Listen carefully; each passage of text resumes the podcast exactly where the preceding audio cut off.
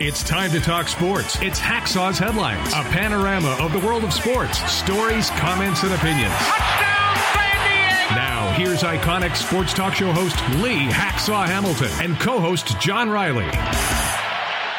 Who wants to talk sports? We do. Happy New Year, everyone. From our Dixieline Lumber and Home Center studios in San Diego, we welcome you to a Tuesday bonus podcast. Good afternoon, everyone. This is Lee Hacksaw Hamilton, along with my co-host, the guy that created this situation, John Riley. We welcome you to twenty twenty-four. We welcome you to our bonus podcast brought to you by Dixieline Lumber and Home Center stores. It's twenty twenty-four. You got projects. You need to go see them to get those projects done. Dixieline Lumber and Home Center stores.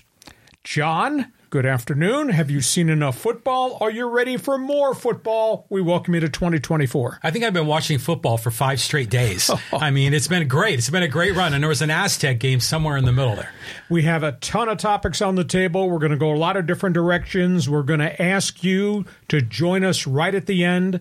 It's called Fans Forum. John, we want people to join our team. How do they do that? Yeah, so if you want to get involved in Fans Forum, you got a question or comment for Hacksaw, just type it in the live chat on Facebook, YouTube, or Twitter. We'll get you involved. And and be sure to subscribe, you know, wherever you get your podcasts. Like, follow, share, and subscribe on all social media.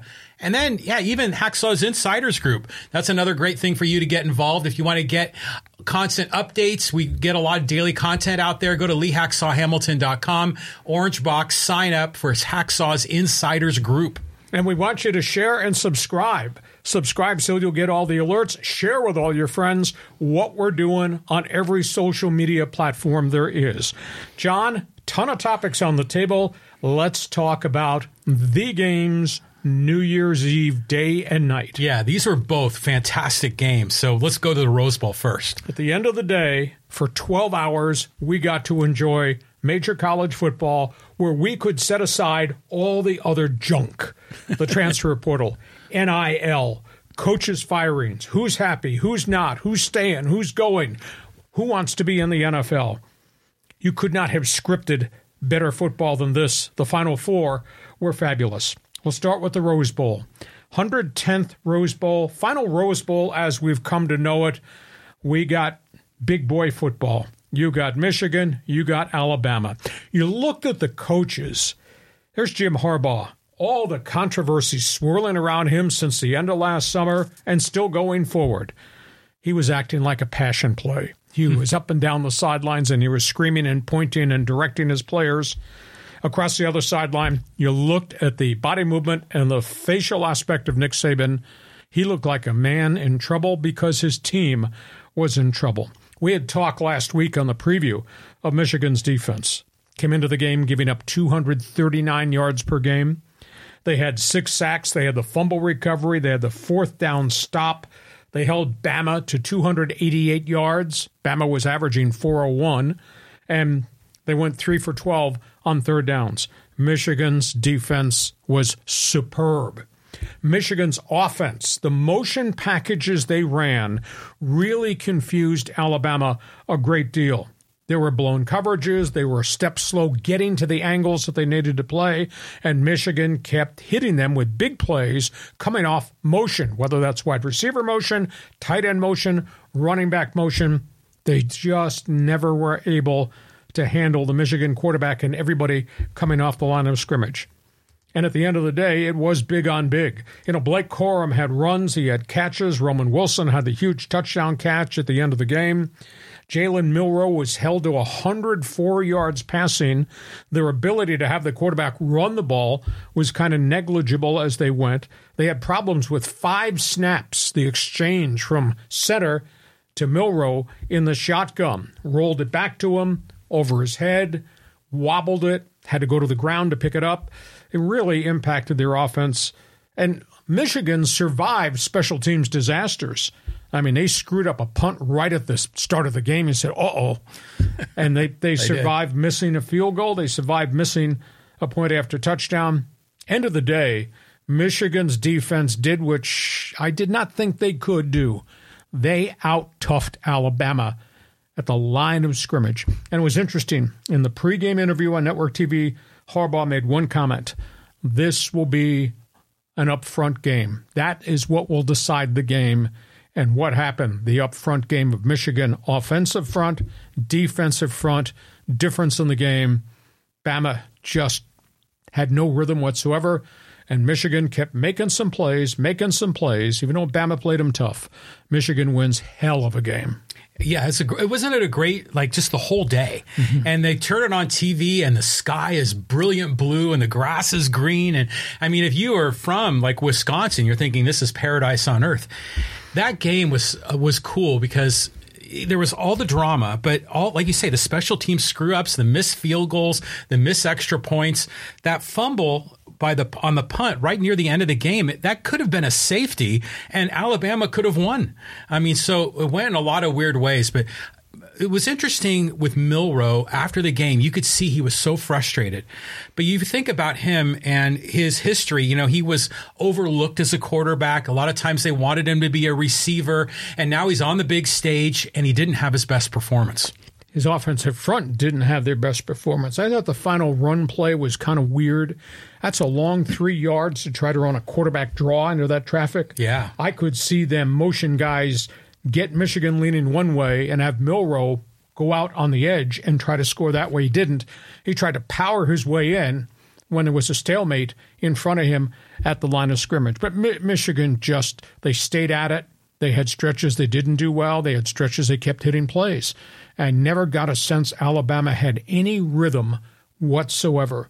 Uh, at the end of the game, I went back and looked at numbers, and not only were there six quarterback sacks, there were ten tackles for losses. That's how good wow. Michigan's defensive front was. Michigan, hail to the victors. They're going to the championship game next Monday night. Let's talk, go from Rose Bowl to Sugar Bowl. The Sugar Bowl. I mean, th- here we got a West Coast team, another close game at the right at the end. I thought this thing matched up guys who were slick versus guys who wanted to slug.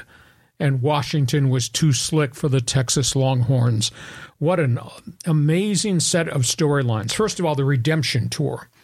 Here you got Kalen DeBoer, head coach Washington, started his career at tiny Division two Sioux Falls, South Dakota, went to all these other stops on the road map to be an offensive coordinator, Southern Illinois, Fresno, other places. Got a head job at Fresno State, two years, flipped that, goes to Washington. In two years, he's now twenty-four and two, I think it is, wow. with the Huskies. And then the redemption tour for Steve Sarkisian, legendary B Y U quarterback, creative mind, good play caller, wanted to be an offensive coach, wanted to be a head coach, got his chance at U S C, got derailed because of his personal lifestyle and his alcohol problems that got him fired. Nobody would hire him. There was there was a, a paper trail of problems with Sarkisian. Nick Saban saved his career. First, Sarkisian saved his life by going into alcohol rehab to deal with an acute problem. Saban gave him a job as administrative assistant, and then breaking down video, and then doing X's and O's, and then becoming my offensive coordinator in Tuscaloosa. So Saban played a big role. Sarkisian has captured his life, regained everything, and boom, uh, has gone from disgrace to something really special there. In terms of the game, wild plays, wild mistakes, final four minutes, crazy. Michael Penix throwing deep dimes all night long. You know, in the first half alone, and, and this is a shocker to me that Texas did not have an idea how to defend this. In the first half, Penix had passes at twenty-four, twenty-nine, twenty-nine, fifty-two, and seventy-seven. Incredible. Bombs away, yeah. And he was accurate throwing deep. He threw two fifty-five in the first half, and he wound up with four hundred thirty. And he kept the bombs going, and they started to break some runs in the second half of that game. I just think that Penix just, he broke the will of the Texas defense, which was gassed, chasing him on all these downs and never, hardly ever getting into his face. That was four hundred thirty yards passing against a Texas powerhouse football team. And by the way, you didn't vote? Nobody voted for this guy to be the Heisman Trophy winner? Really? Yeah. I did. Yeah, good call. I was in the minority there.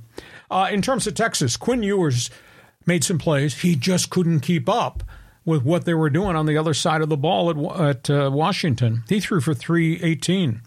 Uh, heroic comeback, though, at the end of the game. I mean, he had three scoring drives on the on those possessions, and then they died at the twelve-yard line with one second to go.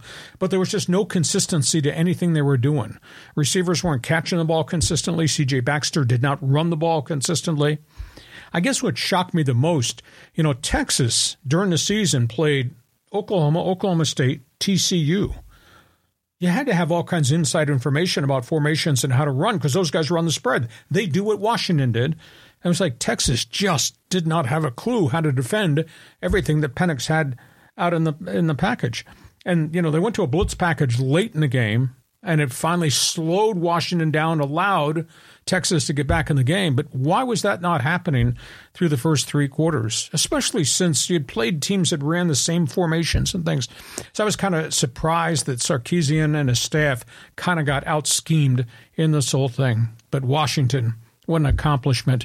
So now you got Washington-Michigan championship game next Monday night. And John Riley says... I said it was a great game. And, and, and I keep wanting to say Michael Vick. It's Michael Penix, uh, just a lefty quarterback that's got all the tools. And Penix was tremendous. Like you said, he had those long passes, but some of them were like lasers mm-hmm. and, you know, in tight windows. And you're like, wow, this guy can throw all the the passes. The, the head coach, DeBoer, you know, get to know him a little more in this game. He's a very likable guy. Yeah. And then I always wondered why Michael Penix ended up at Washington when DeBoer apparently was the offensive coordinator at Indiana. When and, Penix was coming in the front door. Exactly. And I had not put those two things together because I remember seeing Penix in Indiana, and he was tremendous when he was not hurt. But I always scratched my head how he ended up in Washington, and now I know. Exactly. Uh, great accomplishments. And Penix had to run a big hill. This has not been easy. He's had three knee surgeries and a rehab extensive. And he was a run-first throw quarterback at Indiana, and he paid a terrible price. He just got battered and got hurt. Now he's mature. He's rehabbed. He's a much different quarterback in the pocket and the ability to move some things. But, boy, under pressure, makes plays. They've won so many close games at the University of Washington. So, just a quick tangent here. Who would you take with the number one pick in the N F L draft? Because there's three really good quarterbacks at the top. Uh, we're going to argue about that going forward. We've got plenty of time to argue about that going forward. All right. But, uh, and it's tough because Caleb Williams had the great career, but the end of his run at U S C was pretty tattered. Penix has had just a phenomenal thing, and I think Bo Nix... He's a robo-systems quarterback. He's got to be in the right system, but he sure is intellectual enough to be a really good N F L quarterback. And that doesn't include the argument about the kid at L S U, Jaden Daniels. I mean, North Carolina. Yeah, and that's right. Drake, Drake May. May. Yeah. So, yeah, we have a that'll be a topic on the table that we will argue about for okay. months going towards the draft. So we're ready. A week from now, uh, we got Michigan. We've got Washington. And we'll talk about that on our Thursday podcast.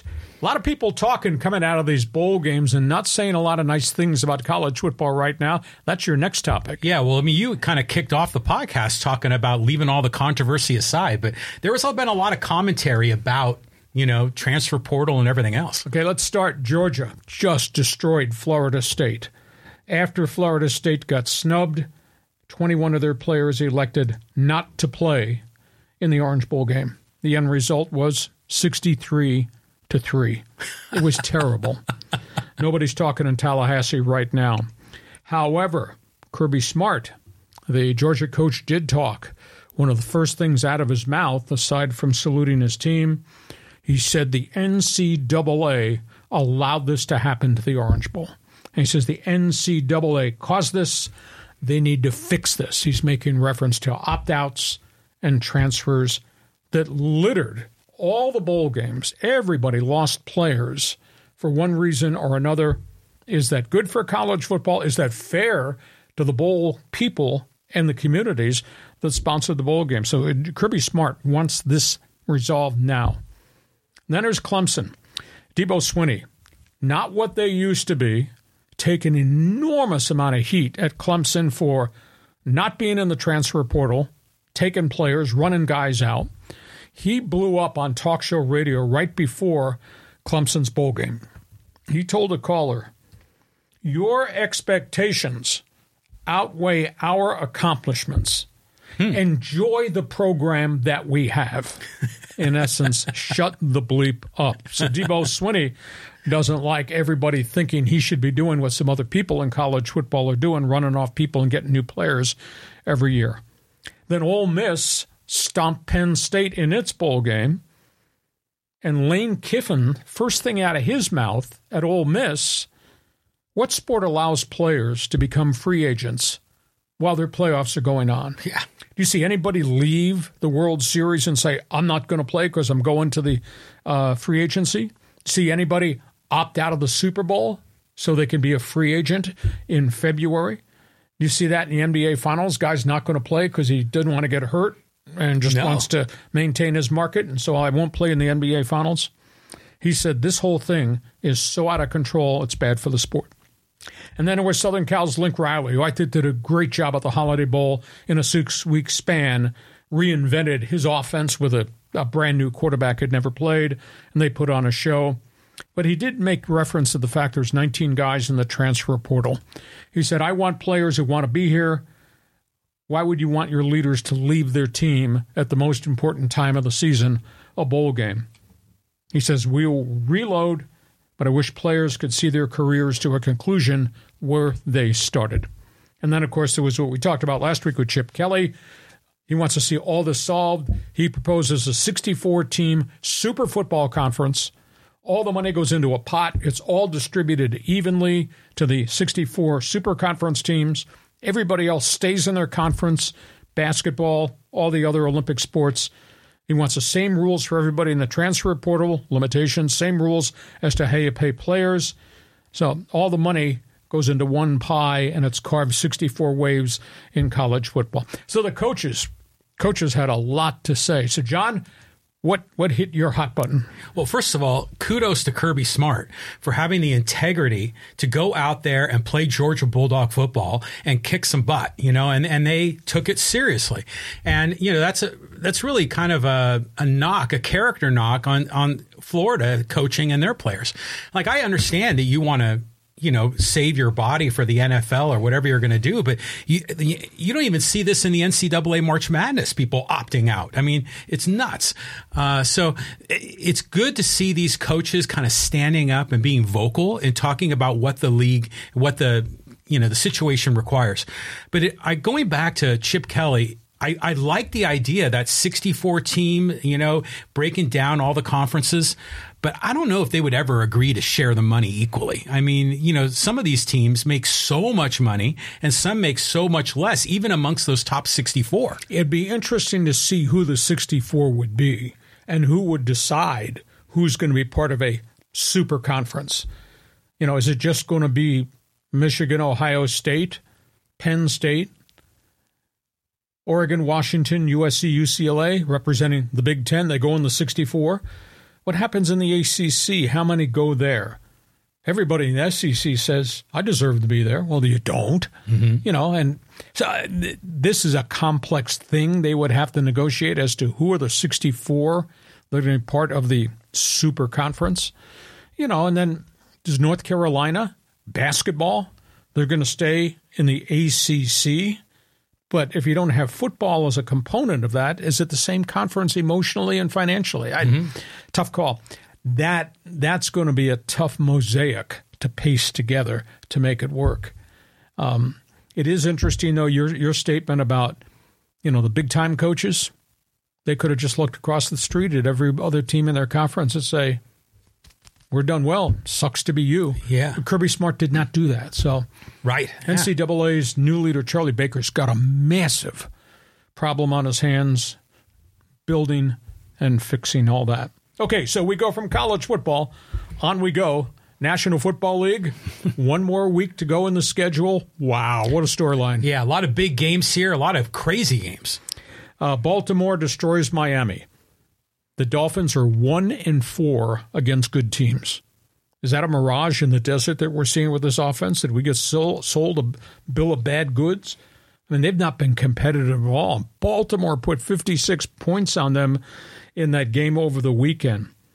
And now now Miami's got problems going to the playoffs as a wild card team. They have lost Brad Chubb, their big linebacker defensive end, torn knee ligaments. Uh, they've lost Raheem Mostert, uh, the heavy-duty running back who's done such a great job for them in short yardage situations. Jalen Waddle's got a high ankle sprain, and suddenly Tua's team around him is not what Tua's team had been most of the season. Uh, I don't know they're going to have all their key players back for any form of these playoff games. Meanwhile, across the sidelines, the guys wearing purple and black. What a statement game by Lamar Jackson. M V P, period, exclamation point, maybe end of discussion. Defense, M V P football too. Yeah, I mean, that was a, an amazing game between those two teams, but it was a lot more lopsided than I expected it to be. So the Ravens are the real deal, man. I mean, I don't know if anyone's going to be able to knock them off. Yeah, could well be. On we go, second game. Uh, Dallas-Detroit.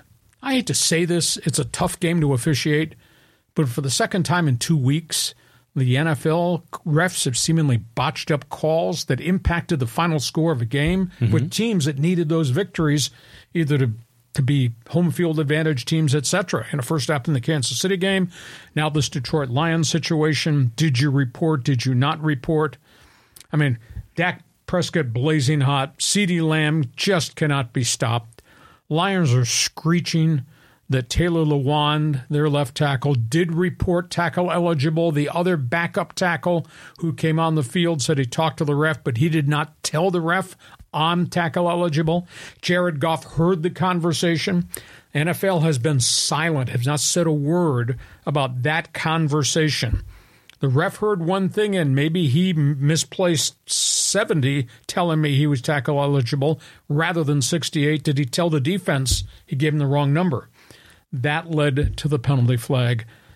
Detroit really took a hit here because this is important for them in home field as to who they're going to play uh, as the N F C North champion. So Dallas, Dallas is back winning. Detroit really steamed.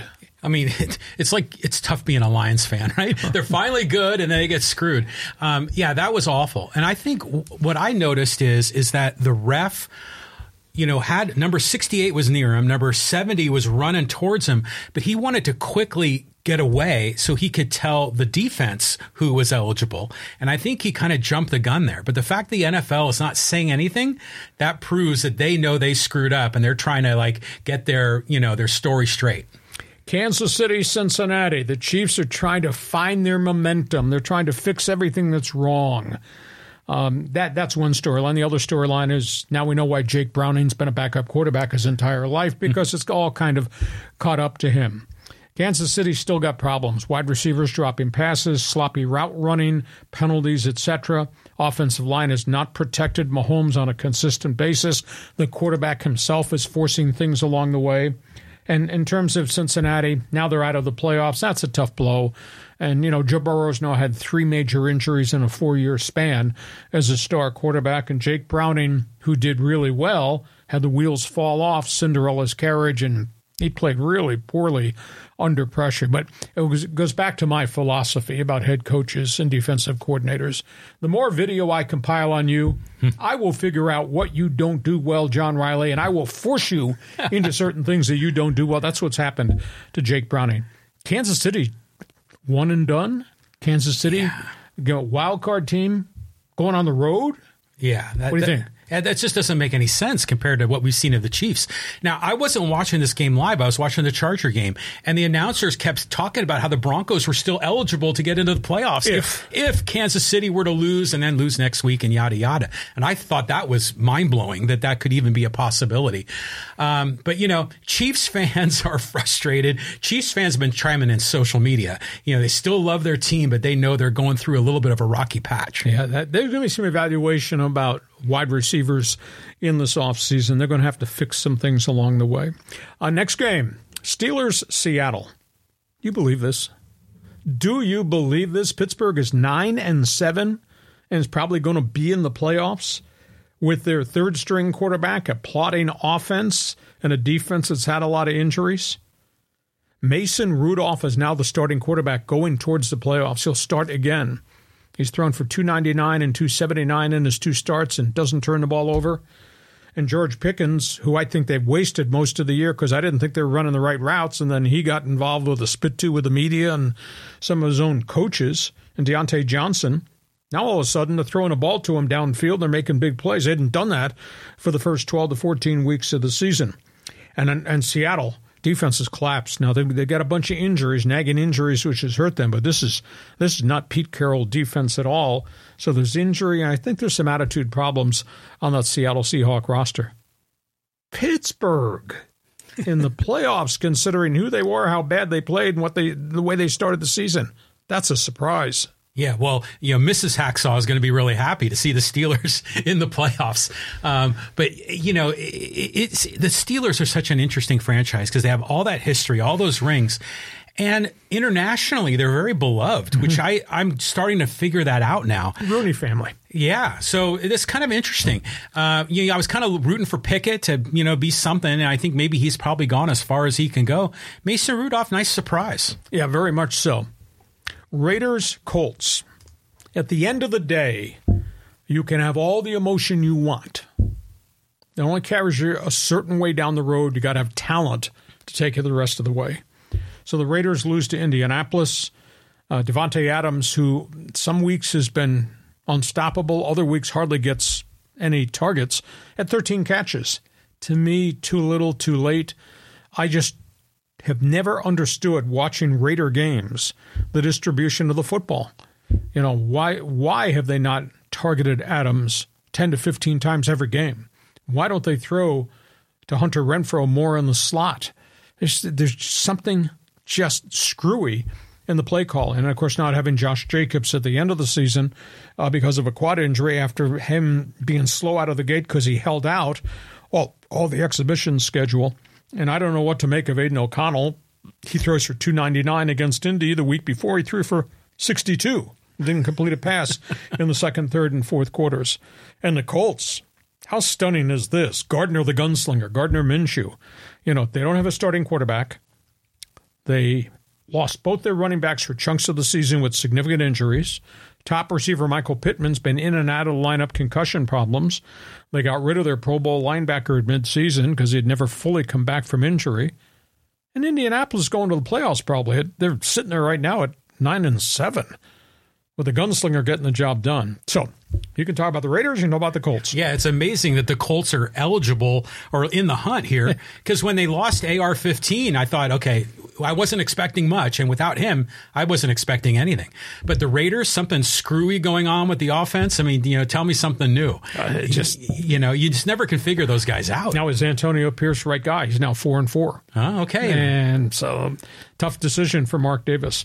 Final game on the docket. We got the Chargers. We got the Broncos. What an ugly embarrassment that was. God, that looked like a third preseason game in August. Who are these guys? Uh, Easton Stick hangs in there without a lot of support. You know, they don't have any of their wide receivers. Austin Eckler has totally disappeared as as a big-time running back. The, the pass protection's been shoddy. I think Kellen Moore has lost his flash as a play caller and offensive coordinator. Uh, Khalil Mack, hundredth quarterback sack, but he can't do it by himself. He's really had a marvelous, marvelous season. And they lost to Jared Stidman. Who? Jared Stidman, who had never won a game in the N F L, kind of beat the Chargers. And Denver did this with all the cloud of the Russell Wilson controversy hanging over everybody's shoulders. I'll ask this question. Now that it's all out there on the table for America to see how Denver treated Russell Wilson, now with the, the facts are there and the union confirmed everything, that Denver went to him October twenty-ninth and said, if you don't change the injury language in your contract, you will be benched. Well, first of all, you can't do that. You can't intimidate a player yeah. to change his contract. So what, the union got involved. And Russell Wilson said, no, I played my whole career. I earned that injury clause. And then they went out and they won five straight games with Wilson. So the Broncos couldn't bench him in the midst of this. Then they hit the skids. And they went one and three, and they sat Wilson down. And then a story leaks out about what happened in October, et cetera. Here's a burning question. How can you respect the Broncos' leadership going forward after they did this to a quality football player? What free agent would want to sign a contract and go play for that organization based on what they tried to do to the superstar quarterback? Yeah, it's it's a bad look, you know, going for uh, um, you know buyer's remorse after trading away the farm, giving him that huge contract. I mean, it's just awful. Uh, but, you know, the back to the game, Denver ended up winning it at the end, you know, which was just classic Chargers, just a choke job. But boy, bo- that was that was an ugly game. It was fugly. Excuse me. Just horrible. Hey, we get to halftime. Our podcast is brought to you by Dixieline Lumber and Home Center stores. You got plans for twenty twenty-four? You need these people to guide you, help you, get you the supplies you have. Hey, take a trip. Stop by any Dixieline Lumber store, take a stroll through, talk to their consultants about what you want to do and how they might help you. Dixieline Lumber. Home Center stores, John, nine stores to serve you. Been in business for over one hundred years, serving San Diego. Yeah. And a reminder, before we move to the second half of our bonus podcast on a Tuesday, John, uh, tell people what happens at the end. We're looking for somebody to contribute this show. You think anybody's got any opinions about the topics on the table? Tell them about Fans Forum. Fans Forum. We already got some guys in here. I see SoCal Dude, four R, X L A, Kevin, Padre, Bod, Jeff, E-Rock, Emmanuel, George, Fig. I mean, everyone's lining up, you know, to have a question or comment for Hacksaw. You can get involved. Type in your comment in the live chat on Facebook, YouTube, or Twitter. And at the conclusion of Hacksaw's headlines, we'll have Fans Forum. In twenty twenty-four, something has arrived. We're going to be talking about a lot of unique and different things as part of our, our weekly podcast. We want you to be part of Hacksaw's Insiders Group. Want you to register. It's really easy to do.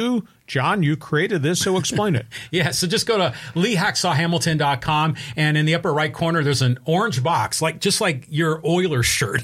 And uh, go there, fill in your name and email, get you on the email list. We're building a big group here, and it's building nicely. So uh, j- jump on board, and we've got, you know, best fifteen minutes, one man's opinion. They're coming out by email, but we're going to be opening up a lot of really creative and interesting things for the new year. And if you like sports, I know you like sports, check my website. That's the address right at the top, lee hacksaw hamilton dot com.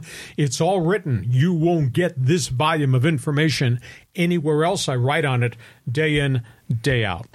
Let's go to the second half. We're going from football. We're talking baseball. Lots of uh, movement here with some of these free agents. Well, the big question, John, good headline, who's left? What happens next?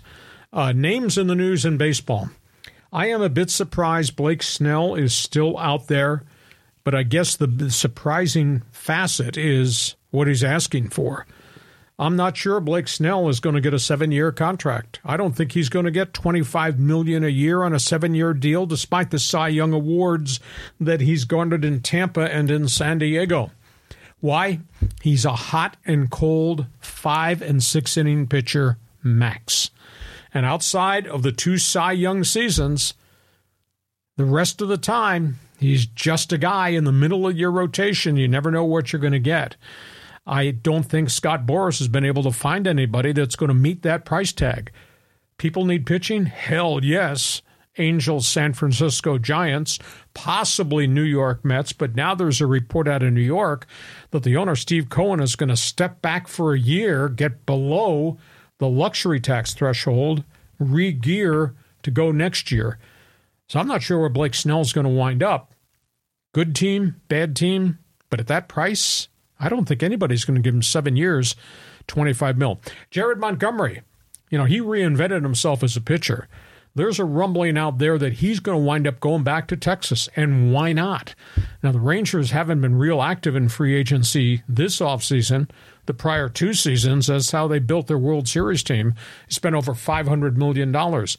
So that's the question is, is where else is Montgomery going to go? I've not heard Angels. I've not heard Giants. I did hear Mets. I heard Red Sox, but the Red Sox starting to spend their money other places.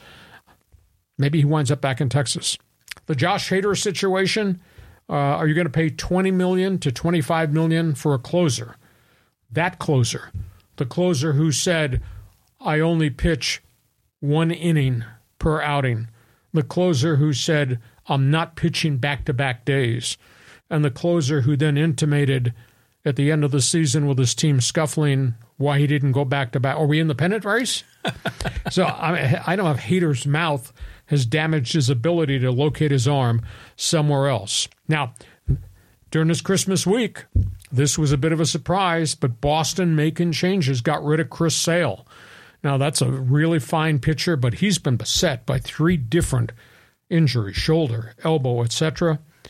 Boston traded Chris Sale and seventeen million dollars to Atlanta for hot young shortstop Vaughn Grissom. So that kind of creates a hole in the Red Sox rotation. But they filled it when they went out and got Lucas Giolito, uh, the ex-Washington National, the ex-Chicago White Sox who bounced around. But boy, his E R A last season was seven point two nine. That was not very good. But Giolito, I think, is more reliable from a health standpoint than Chris Sale is on the roster. And then maybe the surprise is Cincinnati raided the Yankees and took Frankie Montas. And he, of course, is coming off shoulder surgery. One year, eighteen million dollars, has never quite lived up to the expectations. When he first came up with the Oakland Athletics, everybody thought, this guy's going to be a dominant, dominant pitcher. Has not really worked out with the health issues. But he goes to Cincinnati, and that's eighteen million dollars. That's a lot of money to pay for a back-of-the-rotation guy, unless they think he'll position himself to become a front-of-the-rotation guy. So those are guys who are still available. Cody Bellinger is still available. Uh, he's getting some play in Toronto. Cubs could still go back in, but at what price? two hundred million dollars. He's got the same set of circumstances that Blake Snell has had. You know, one really good season at Wrigley Field. Prior to that, three substandard seasons, Dodger Stadium, a couple of flash years in L A. So I don't know where Bellinger's going to go. So we we do still have some significant guys out on the free agent market, but there's an asterisk next to a bunch of those guys. Well, do you think Blake Snell maybe has figured it out finally? Because he was, you know, before always in his head, didn't want to walk guys, and he would, you know, get down on himself when he wasn't throwing strikes.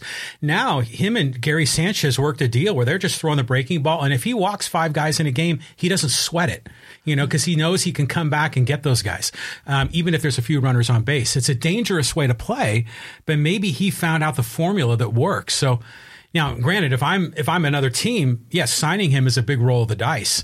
But whoever gets him, they're going to be in a good spot. I think he's adjusted his psyche to be a pitcher. Yes. Uh, and the fact that he stayed healthy post-elbow surgery in Tampa, that's a positive. The, the fact he wants the ball, he makes thirty starts per year, that's a positive. But the negatives, he throws a lot of pitches. There's always guys on base. And seven years, twenty-five mil per season, I just don't think I can see anybody spending that money on him. Okay, we go from one pitcher and pitchers looking for a job to another pitcher who's always got something to say. He's got a lot to say. His Twitter feed is fantastic. Trevor Bauer wants to come pitch in Major League Baseball. His lawyers, his agents have met with, I've been told, four to five clubs. I don't see there's an offer there yet. Um, Bauer sounded off with kind of a mystery tweet. He he runs videos on his Twitter account of him working out with different players in California, et cetera. He tweeted, this is really weird, but here, take my pen and connect the dots, John. uh, he tweeted, it's a text about a job offer. And I asked the question, who's he referencing? Then there's a text about the guy who made the offer had worked with him before. Oh, yeah. He's heading up the interview. Then he texted, I found out the employer called to ask about a pitcher that I was working with in the offseason. And then he found out that employer who advertised a job opening had a point man who I had talked to, has taken the information I gave him and used it on the other employee that they were scouting. In essence, Trevor Bauer's working with pitchers. Evidently some conversation between he and somebody within the Dodgers organization. And they took that info and talked to him, but didn't sign him. And they're talking to the guy he was working with. uh, so I guess the question is, obviously, he didn't put at the top of the memo to Andrew Friedman about Ohtani or Yamamoto or Glasnow. Trevor, uh, Trevor can't find a job at this point, but he's kind of insinuating, look how I've been being treated by those guys who had this opening and talked to me and asked me questions about guys I was working with and signed the other guy. Yeah, well, you figure everyone's talking to everyone, right? What we see in the media is different than what actually happens, you know, in the workout facilities and the training that they're doing in the offseason. But, you know, when you tweet stuff like that, that doesn't make a owner want to sign Trevor Bauer to a contract and have this guy be the, the ace of your pitching staff when he is so unpredictable. Off the rails. Exactly. And so, you know, you're going to start alienating fans. You're going to start having people protesting at your stadium. I mean, so, you know, Bauer d- didn't get busted by the cops. But, you know, he's lives on the edge in some parts of his life. You think that he would just be a little more humble, kind of get his house in order, and just uh, you know find a way to quietly get a good deal in America. Yeah, I mean, there are people out there who desperately need pitching. I mean, the Angels are one. Obviously, the Athletics need players, any players, and the Giants. But are you going to dabble with Trevor Bauer with the, with the risk that he's going to go off the tracks on you again? So that story bears watching. Hey, that was a neat basketball game to watch in Spokane, Washington, was it not, on Friday? It was awesome. I mean, what a great game that was. San Diego State had the lead, trailed, got the lead back, wore down, and beat Gonzaga. Gonzaga at home. At one point, Gonzaga had seventy-six home court wins in a row, got beat by Loyola Marymount, and then started winning again. But it's no doubt that the Zags are just not the same program it had been last couple of years under Mark Few. But boy, the guards at San Diego State saved their day. Reese Waters, Darian Trammell combined for thirty-nine. Yeah. Jadon Ledee was walled off defensively. At one point, he had one basket in nineteen minutes. He was one for six from the floor. He struggled. He finished with twenty. Never seen a game that had the kind of spurts that we had. San Diego State had runs of ten two, eleven three in the first half, eighteen three in the second half. Don't understand Mark Few.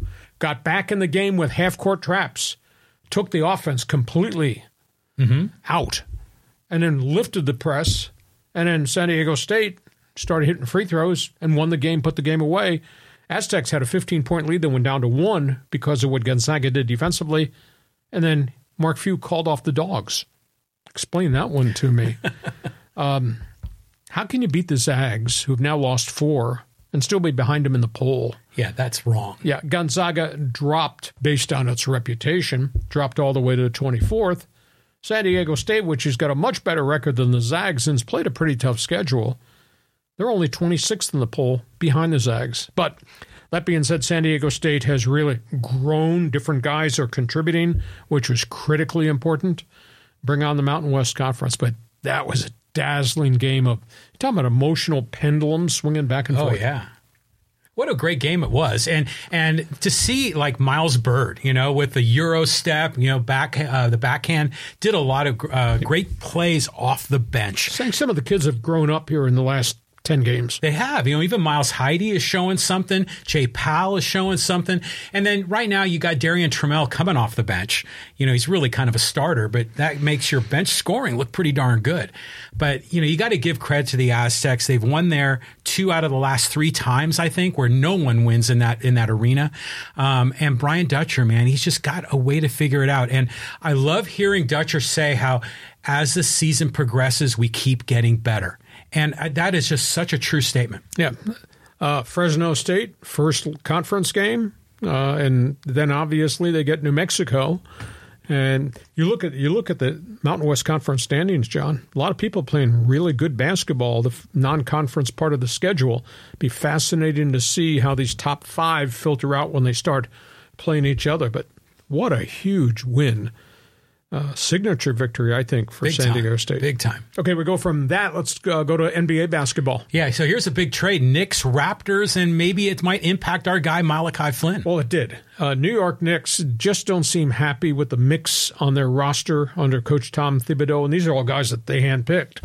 So they, they just started shedding bodies, and they pull off the six-player deal with the Toronto Raptors. Toronto deals defensive specialist O G Anunoby, plus Malachi Flynn, plus young forward Precious Achiuwa. They all go to the New York Knicks. Anunoby's a really fine defensive guard, mm. big, tall, long, et cetera. Uh, he was averaging fifteen points a game. Flynn is averaging only five coming off the bench. I don't know if he's hit a wall in terms of his development. Achiuwa is, is a big forward who can score. uh, the Knickerbockers give up high-scoring guard uh, R J. Barrett, used to be at Ohio State, and Emmanuel Quilly.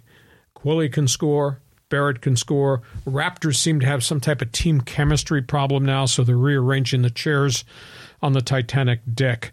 So New York gets defense. Raptors get firepower. First big trade of this season. We'll see if there's more deals coming. Yeah, as an Aztec fan, I'm overjoyed that now Malachi Flynn can maybe get out of the, the doghouse near the end of the bench and be a contributor.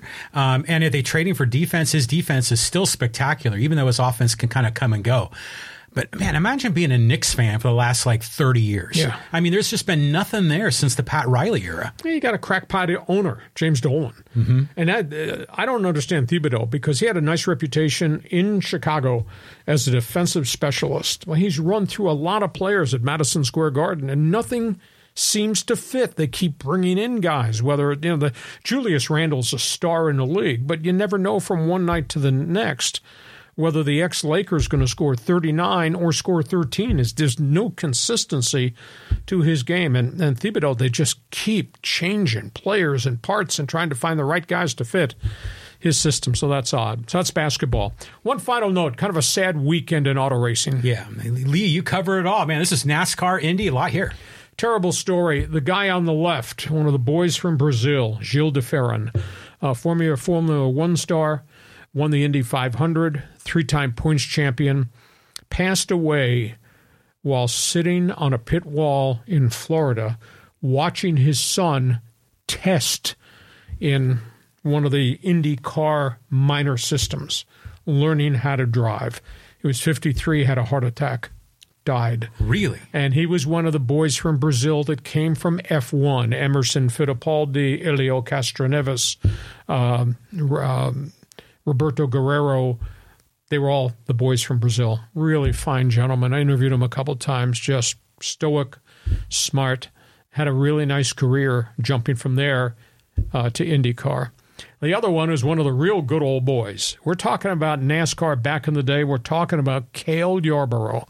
He was a superstar in the fifties and sixties before the arrival of Richard Petty.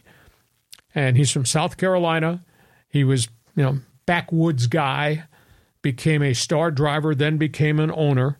He made NASCAR an event on T V. I'm trying to remember the year this happened. I've seen the video clips. It's hilarious. It was in the middle of winter at Daytona. It was the first national telecast of a NASCAR race. First time ever. Raging blizzards around the country. So everybody's stuck at home. So he's racing to win at Daytona against Donnie Allison, and they're swapping paint, and they crash on the final lap, and both skid into the infield, and they get out of their cars and start throwing punches at each other right there on network T V. And then Davey Allison, Donnie's brother from the Alabama gang, he stops his car, and he comes jumps third man in to the fight. That's the most hilarious thing you ever see, but that's what NASCAR was, quote, back in the day. Uh, but he won four Daytona five hundreds. He won five Southern five hundreds at his home track, Darlington, which was a legendary small track. And then he walk, woke up one morning and said, I've accomplished it. He walked away, went on T V, became a T V analyst, and then he became a car owner and was very successful. He was a good old boy. So if you follow auto racing, we mourn a nice guy, DeFerrin, and we mourn the good old boy, Cale Yarborough. Was Did Cale Yarborough race in Indy? Or was he exclusively no, NASCAR? He was strictly good old boy. Okay. And and did he have a brother? Or am I getting that confused with no, like the Unsers? There, I, uh, well, the, the Unsers were obviously, there's three Unsers, the yeah. Andretti's. Those were all the, quote, first families of, of racing. But uh, no, I don't think Cale had a brother. There was another Yarborough, but I think it came from a different family. Okay, fair enough. But uh, yeah, these are legends. Oh, I mean, I mean, was... especially Yarborough. I remember as a kid, you know, his name being frequently discussed in the nineteen seventies. You have a lot of spare time on your hands, so why don't you just YouTube, Google Cale Yarborough Daytona five hundred fight? You won't believe it. Okay, I'm looking forward to that one. Okay, So we've completed everything on our Tuesday bonus podcast brought to you by Dixieline Lumber and Home Center Stores. John's got friends who've been waiting. I don't know if this is going to be a Christmas gift exchange segment of the show, but we call it Fans Forum. John, where do you want to start? Okay, let's go here to Emmanuel. He says, any player who opts out of a bowl um, or enters the transfer portal before bowl season will need to sit out their next conference game. It has to be a conference game or else more and more schools will schedule cupcake games. Well, you're retaliating on the player. You know, coaches have a right to leave, and they do leave, or they get fired. Players kind of got victimized a little bit by that. What, what what the N C double A needs to do, and I think they will do this under Charlie Baker once they get all this put in place with Congress, they're going to squeeze the transfer portal. You can't leave your program till January eighth, mm-hmm. after the bowl games yeah. are over. Now, guys who want to go to the N F L, trying to protect themselves from injury, but it's it's tough. But when you see the massive players that leave, you know, eighteen at nineteen at U S C, twenty-one at Florida State, you see the quarterbacks that are leaving. It just ruins what the bowls are supposed to represent, a reward. How can you and I be in the trenches for a twelve-game season and elevate our program and have a good season, good team, get to a bowl game, and then I bail out on you because yeah. I might go into the transfer? It's not right.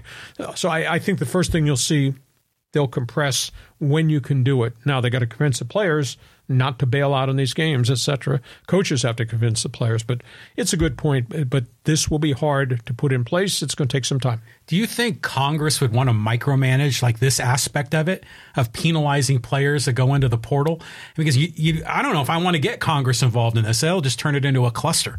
Uh, the government, right? Yeah. Uh, How's the post office worked out? Yeah, that's what I'm worried about. No, well, Congress is, I'm led to believe, Congress is going to give the N C double A antitrust exemption mm. and will allow the N C double A to put in place the things that are going to fix this okay, sport. So, okay, now that. But that's not going to happen a week from Tuesday. Correct. Yet. Okay, next question. Okay, here's a good one here. This is from Iraq. He says, how are you still alive after getting bodied by Woods this morning? Uh, it doesn't matter what they say. I don't care what they say. They did what they did to a friend of mine. And if I don't stand up for a friend of mine, John Quintero, then what kind of friend am, am I? Um, they can parlay it any way they want. They have every right to make the change. I thought that it was handled really poorly. I thought it was really unfair. It'll be interesting to see now that they got soccer announcer and Padre cheerleader on to replace Coach Quintero, what their show is going to be. Hey, you like my podcast? That's why you're watching. You like them. That's cool. I don't really care what anybody says, but I reserve the right to tell you what I think on anybody and everybody. Yeah, one man's opinion, right? Of sports. Exactly.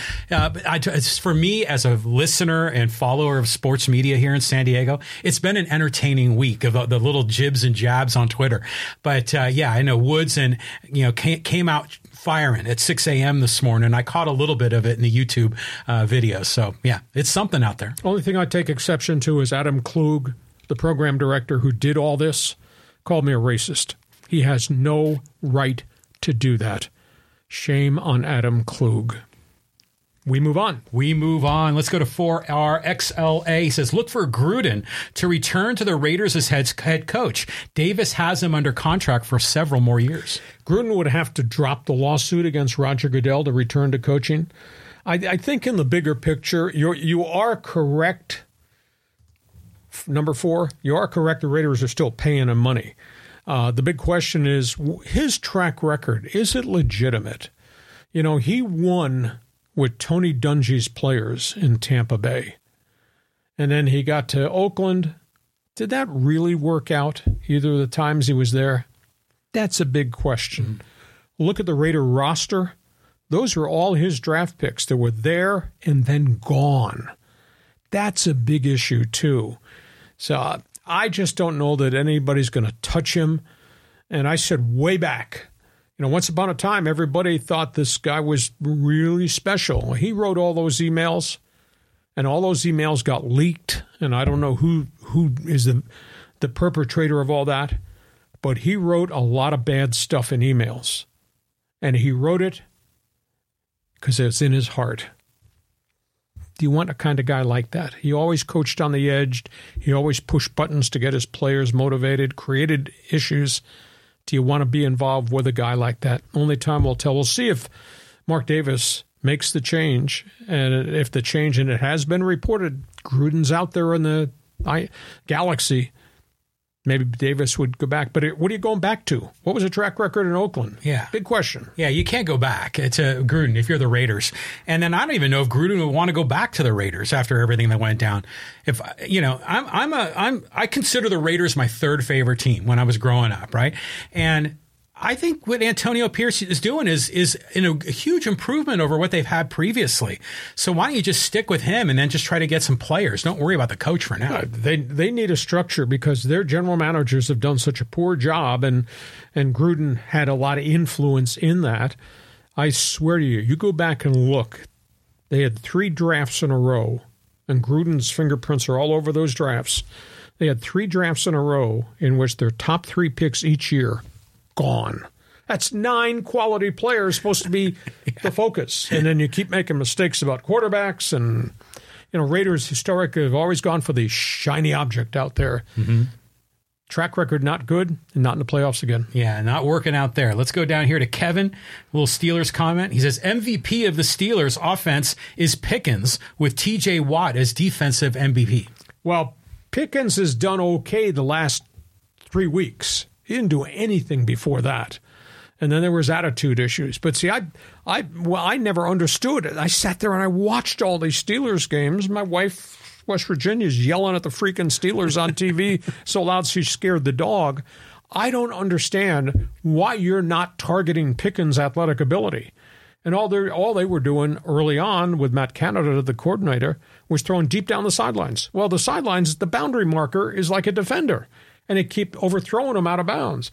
Why are you not running slants? Why are you not running double moves with this guy? So now they have the new offensive coordinator in the last three weeks. Wow.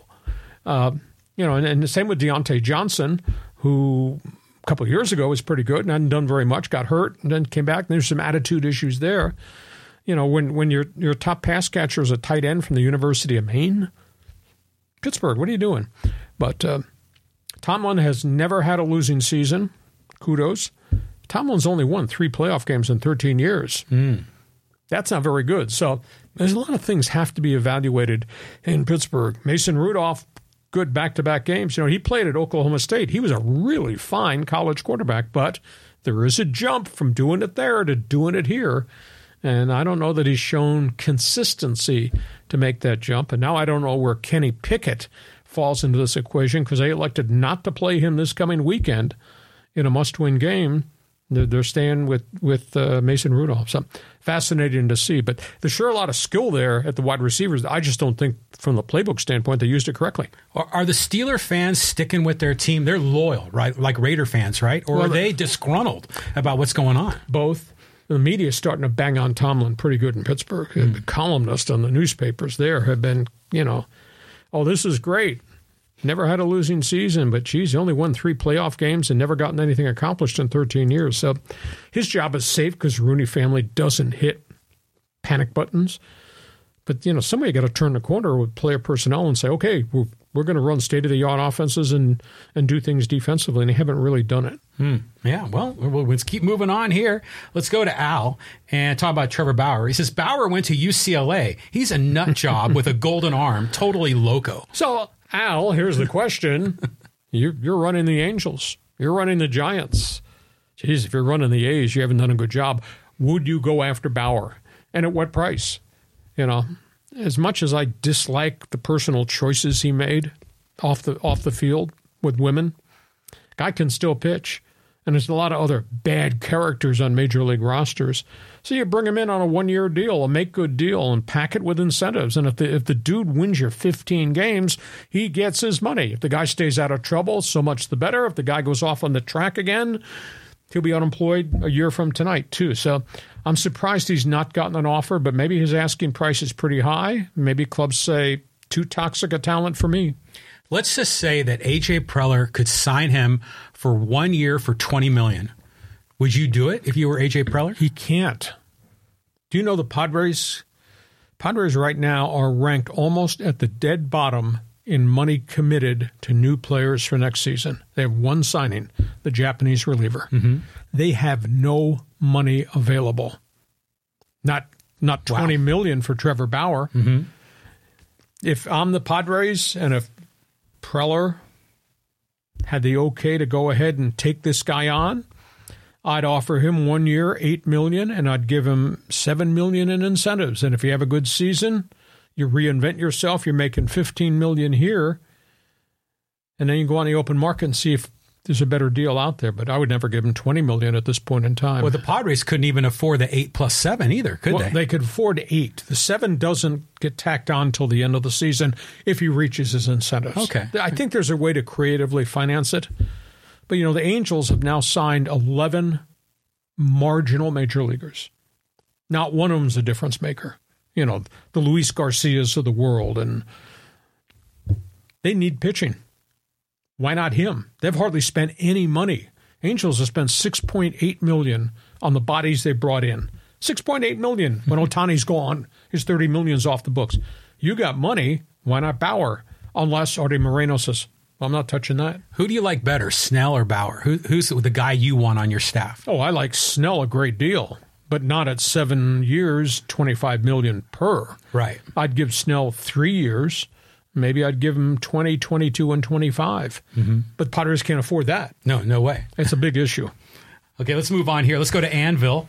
Um, and he says the government should never be involved in college football. Well, if they give them the antitrust exemption, N C double A in Indianapolis would run everything, okay? But the government would give them antitrust, which then gives the N C double A the power to reshape everything about football, whether it's conference alignment or whether it's T V contracts or whether it's the N I L or revision of the transfer portal. It's not like the post office executive director is going to run the N C double A. That's not going to happen. But you're giving him the antitrust exemption. Well, yeah. Well, the antitrust exemption means you're being given a government-sanctioned monopoly, which that's a, you know, that's, that'd be a tricky thing, especially for these politicians to agree. But they got, baseball's got it. Well, N F L's got it. But yeah, I mean, but it just seems almost anti-American compared to the rhetoric you hear from politicians. But even like when they brought in, you know, Sammy Sosa and Rafael Palmeiro and Mark McGuire in front of Congress, didn't that just seem like a dog and pony show? It was, and then everybody kind of fibbed and lied and didn't actually tell the truth, with the exception of Mark McGuire. You know, Sammy Sosa, no parle anglais. Oh, come on. I heard you do an interview on W G N in Chicago at the height of home run derby. So, yeah, uh, yeah, yeah. Well, it kind of was a dog and pony show. Okay, let's go to some of these social media comments. There's some good ones in here. Uh, here's a Charger fan talking about the old uh, the old ownership. He says, so this is from uh, Global Style. He says, I miss Gene Klein, a mensch of an owner in the spirit of Peter Seidler. Well, Klein invested a lot, paid a lot. It ended kind of badly. Then when they never got to the Super Bowl, and they, they had a lot of contract problems. I mean, there was an N F L agent by the name of Howard Slusher who was a terrorist, and he represented... His whole methodology was, I represent your quarterback. You're not going to pay for your quarterback. He's not coming to play for you this year. And it happened everywhere. Dan Fouts was involved mm. in a Howard Slusher holdout. Uh, I think it kind of soured Gene Klein on, on what the game was evolving into. But he was, from everybody that I canvassed, and that was before I, I got here to become the popular voice of the Chargers, he was a guy that really spent well, took care of his players, loved the game. He was also really involved in horse racing, very successful Kentucky Derby and all that. But uh, I think he kind of got soured at the end when the agents kind of took over control of the game. Well, I'll tell you what, the Chargers ownership now is a cluster. It's just a, a mess. Uh, so, yeah, thinking about Gene Klein, probably relatively speaking, a huge improvement. That's for oh, sure. Oh, yeah. And yeah. There's nothing wrong with nepotism if you're on the receiving end of the gift, according to the Spanoses. Thanks for the job, Dad. Um, all right, here, uh, let's go over here to the Chiefs fan here, M S D Chiefs. It says, good question and not really an opinion. Kelsey should grow up some. Mahomes is still going to be great as soon as he gets out of the pocket. Reed is nothing but class and Hall of Fame caliber coach. Chiefs have won more road games than at Arrowhead. It's been a good operation, good organization. And I think Brett Veach is a guy that people don't know. General manager has been exceptional at player acquisitions. But they've gone through a bit of a different spell now. The Tyreek Hill was traded because of salary cap implications. You know, they had to take care of Mahomes. They wanted to take care of Kelsey. They did take care of Chris Jones. Somebody had to leave, so Tyreek Hill left. Well, in the last eighteen months, hasn't been the same wide receiver core. And then you're bringing young guys in, young guys who aren't playing well. Uh, to me, they look sloppy. I don't think they practice with, with the intensity that they did. I, I think they miss Eric Bieniemy, who was really tough on those guys Wednesday, Thursday, Friday in practice in terms of teaching. Uh, I like Kelsey. He's become a personality. He's on all the commercials in the world. Yeah. And, and I, I don't get bothered by the whole relationship with Taylor Swift. Half the world's gone off the deep end. No, she's got my T V way too much. Who cares? But the problem is it's a player personnel problem. It's been a bit of a letdown. So there may be some changes in the wide receiver core. And I'll, I'll never understand some guys who left. Um, you know, Juju Schuster-Smith, who came from Pittsburgh, the ex-U S C receiver, had a great last season in Kansas City, left as a free agent, went to New England, got buried on the depth chart with a quarterback that was throwing bounce passes to him. He's had a miserable season, and now he's done. He's hurt, and he's he's gone for the rest of the – why would you leave a chance to continue to be with Mahomes and, and get some form of payday and go to a Super Bowl – to go somewhere else really strange. And that that happened multiple, multiple times in Kansas City. So uh, well-run organization. I think this is just a blip on the radar screen. They're going to have to reevaluate why this has happened. How can Travis Kelce be a franchise player when all you want to talk about is practice? Not the game. Talk about practice. Uh, you know, you've got to believe there's going to be a certain amount of mental distortion and noise in Kelsey's head, knowing that everyone watches him, knowing that anytime he catches a ball, it goes to Taylor Swift. That has to be subliminally in the back of his mind. So, you know, he's dropped a few passes in as well. So, you know, this just goes to show you that no, it's so hard to stay at the top for a long period of time. No, it's not. Not according to me. I... I, I concur with you. He's not had the same year. He's a little bit dinged up. There's a lot of miles on those tires now. And he's actually, he's kind of dropped hints about maybe retiring just because of the injuries and the pain factor. But uh, he's, a, he's a really good player. But he he's put some on the floor, not as many as the receivers have. Yeah. Well, let's go here to another social media comment. This is from Stephen Clark. You know, again, talking about the coach situation at ninety-seven three. Stephen says, quote, modernizing the lineup. Let's be honest. Craig Elston is an extreme left winger and has inserted his views many times while on the air, supposedly doing sports. Secondly, he's an oddball and brags on the air while supposedly doing sports about his weirdo lifestyle. This is why Ben and Woods want him there. They are the same as him and can't relate to normal people like John and Lee. That's one man's opinion. How about yours? Hey, it's their station. They can put out whatever they want. They can run it into the ground. They got a bigger problem. Odyssey, the owner, their shares are selling for twenty-two cents. They've been delisted on the stock exchange. They are borderline bankrupt. They might be going down. Um, Coach was my longtime friend. He had shtick. I had shtick. We were really successful. We all got taken out in one form or fashion. I just feel bad for him, the way it was done, because when it came to sports, I would punch him up just to see what his take on certain things were, and he and I communicated a whole bunch off the air. Um, I didn't do anything wrong. I reported what had happened, and I got it confirmed what had happened, and then I reported uh, insinuations made by people from within about what other people's role may have played. So you can run and cover up and hide and say bad things about me. I don't really care. End of the day, I thought you treated a really good, loyal soldier really bad. And like I said last week, he's a friend of mine. If you don't stand up for a friend, what kind of friend are you?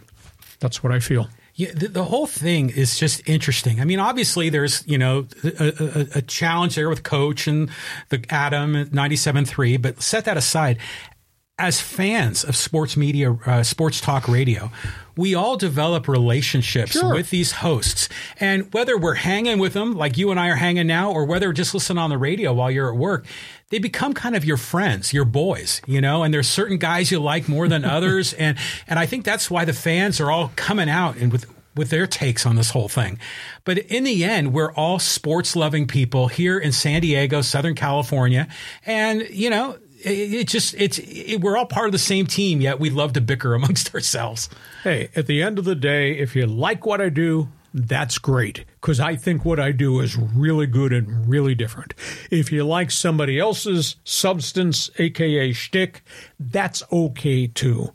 But don't sit there and call me a racist.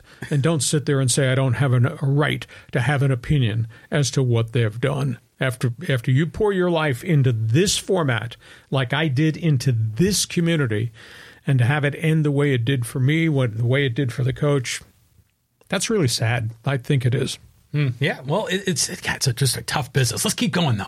We got one more here from uh, from a, a U S C fan talking about uh, Miller Moss, or Moss Miller. Or is it Miller Moss? I get those Miller confused. Moss. Miller Moss. He says, Miller transferred to Mater Dei for his senior year. He went there to replace Bryce Young.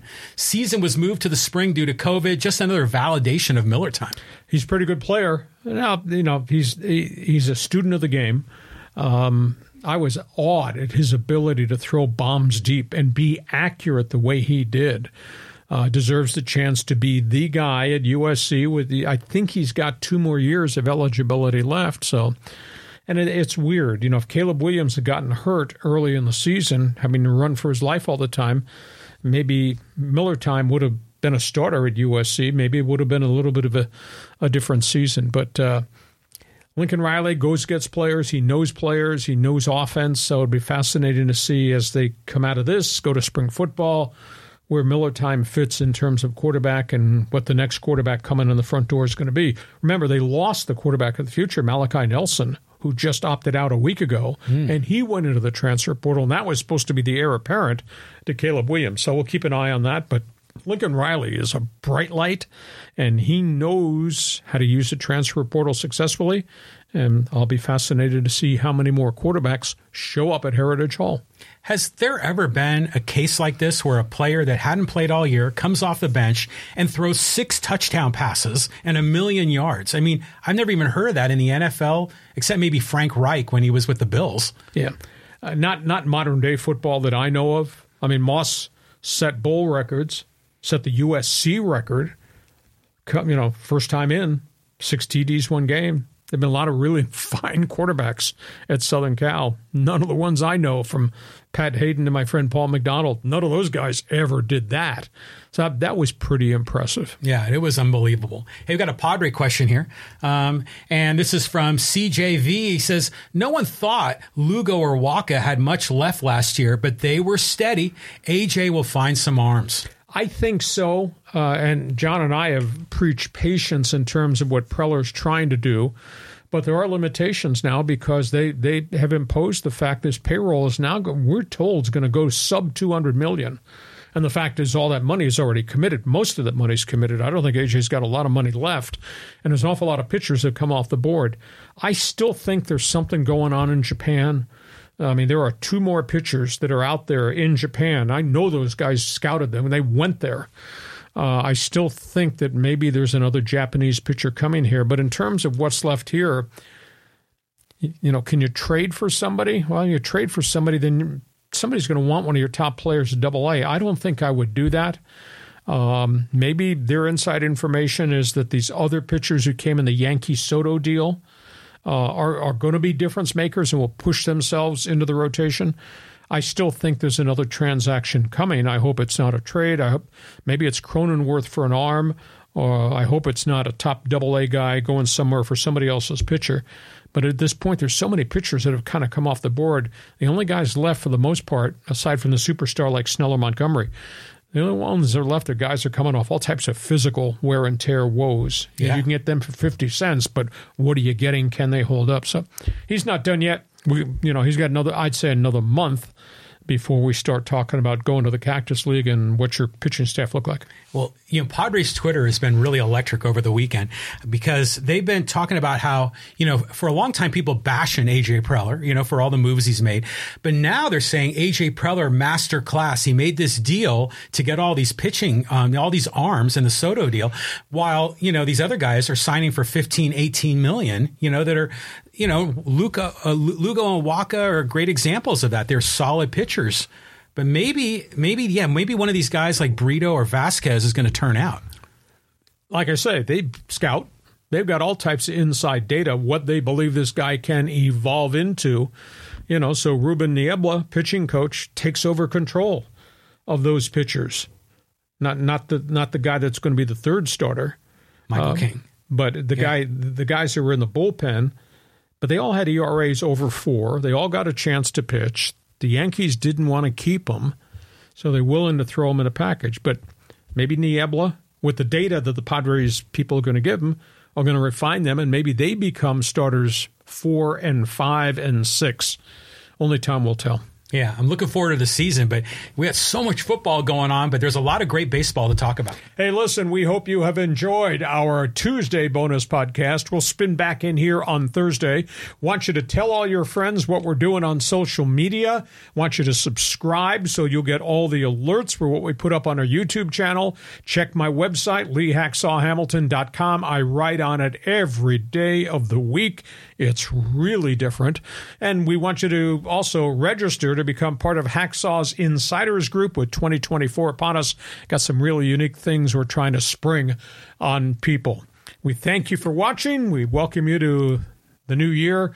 We'll be back on Thursday. John, take a deep breath, because we got more football to talk about. Yeah, Happy New Year. Yeah, this is a great time of the year. Happy New Year to you. Thanks for being with us on Hacksaw's Headlines.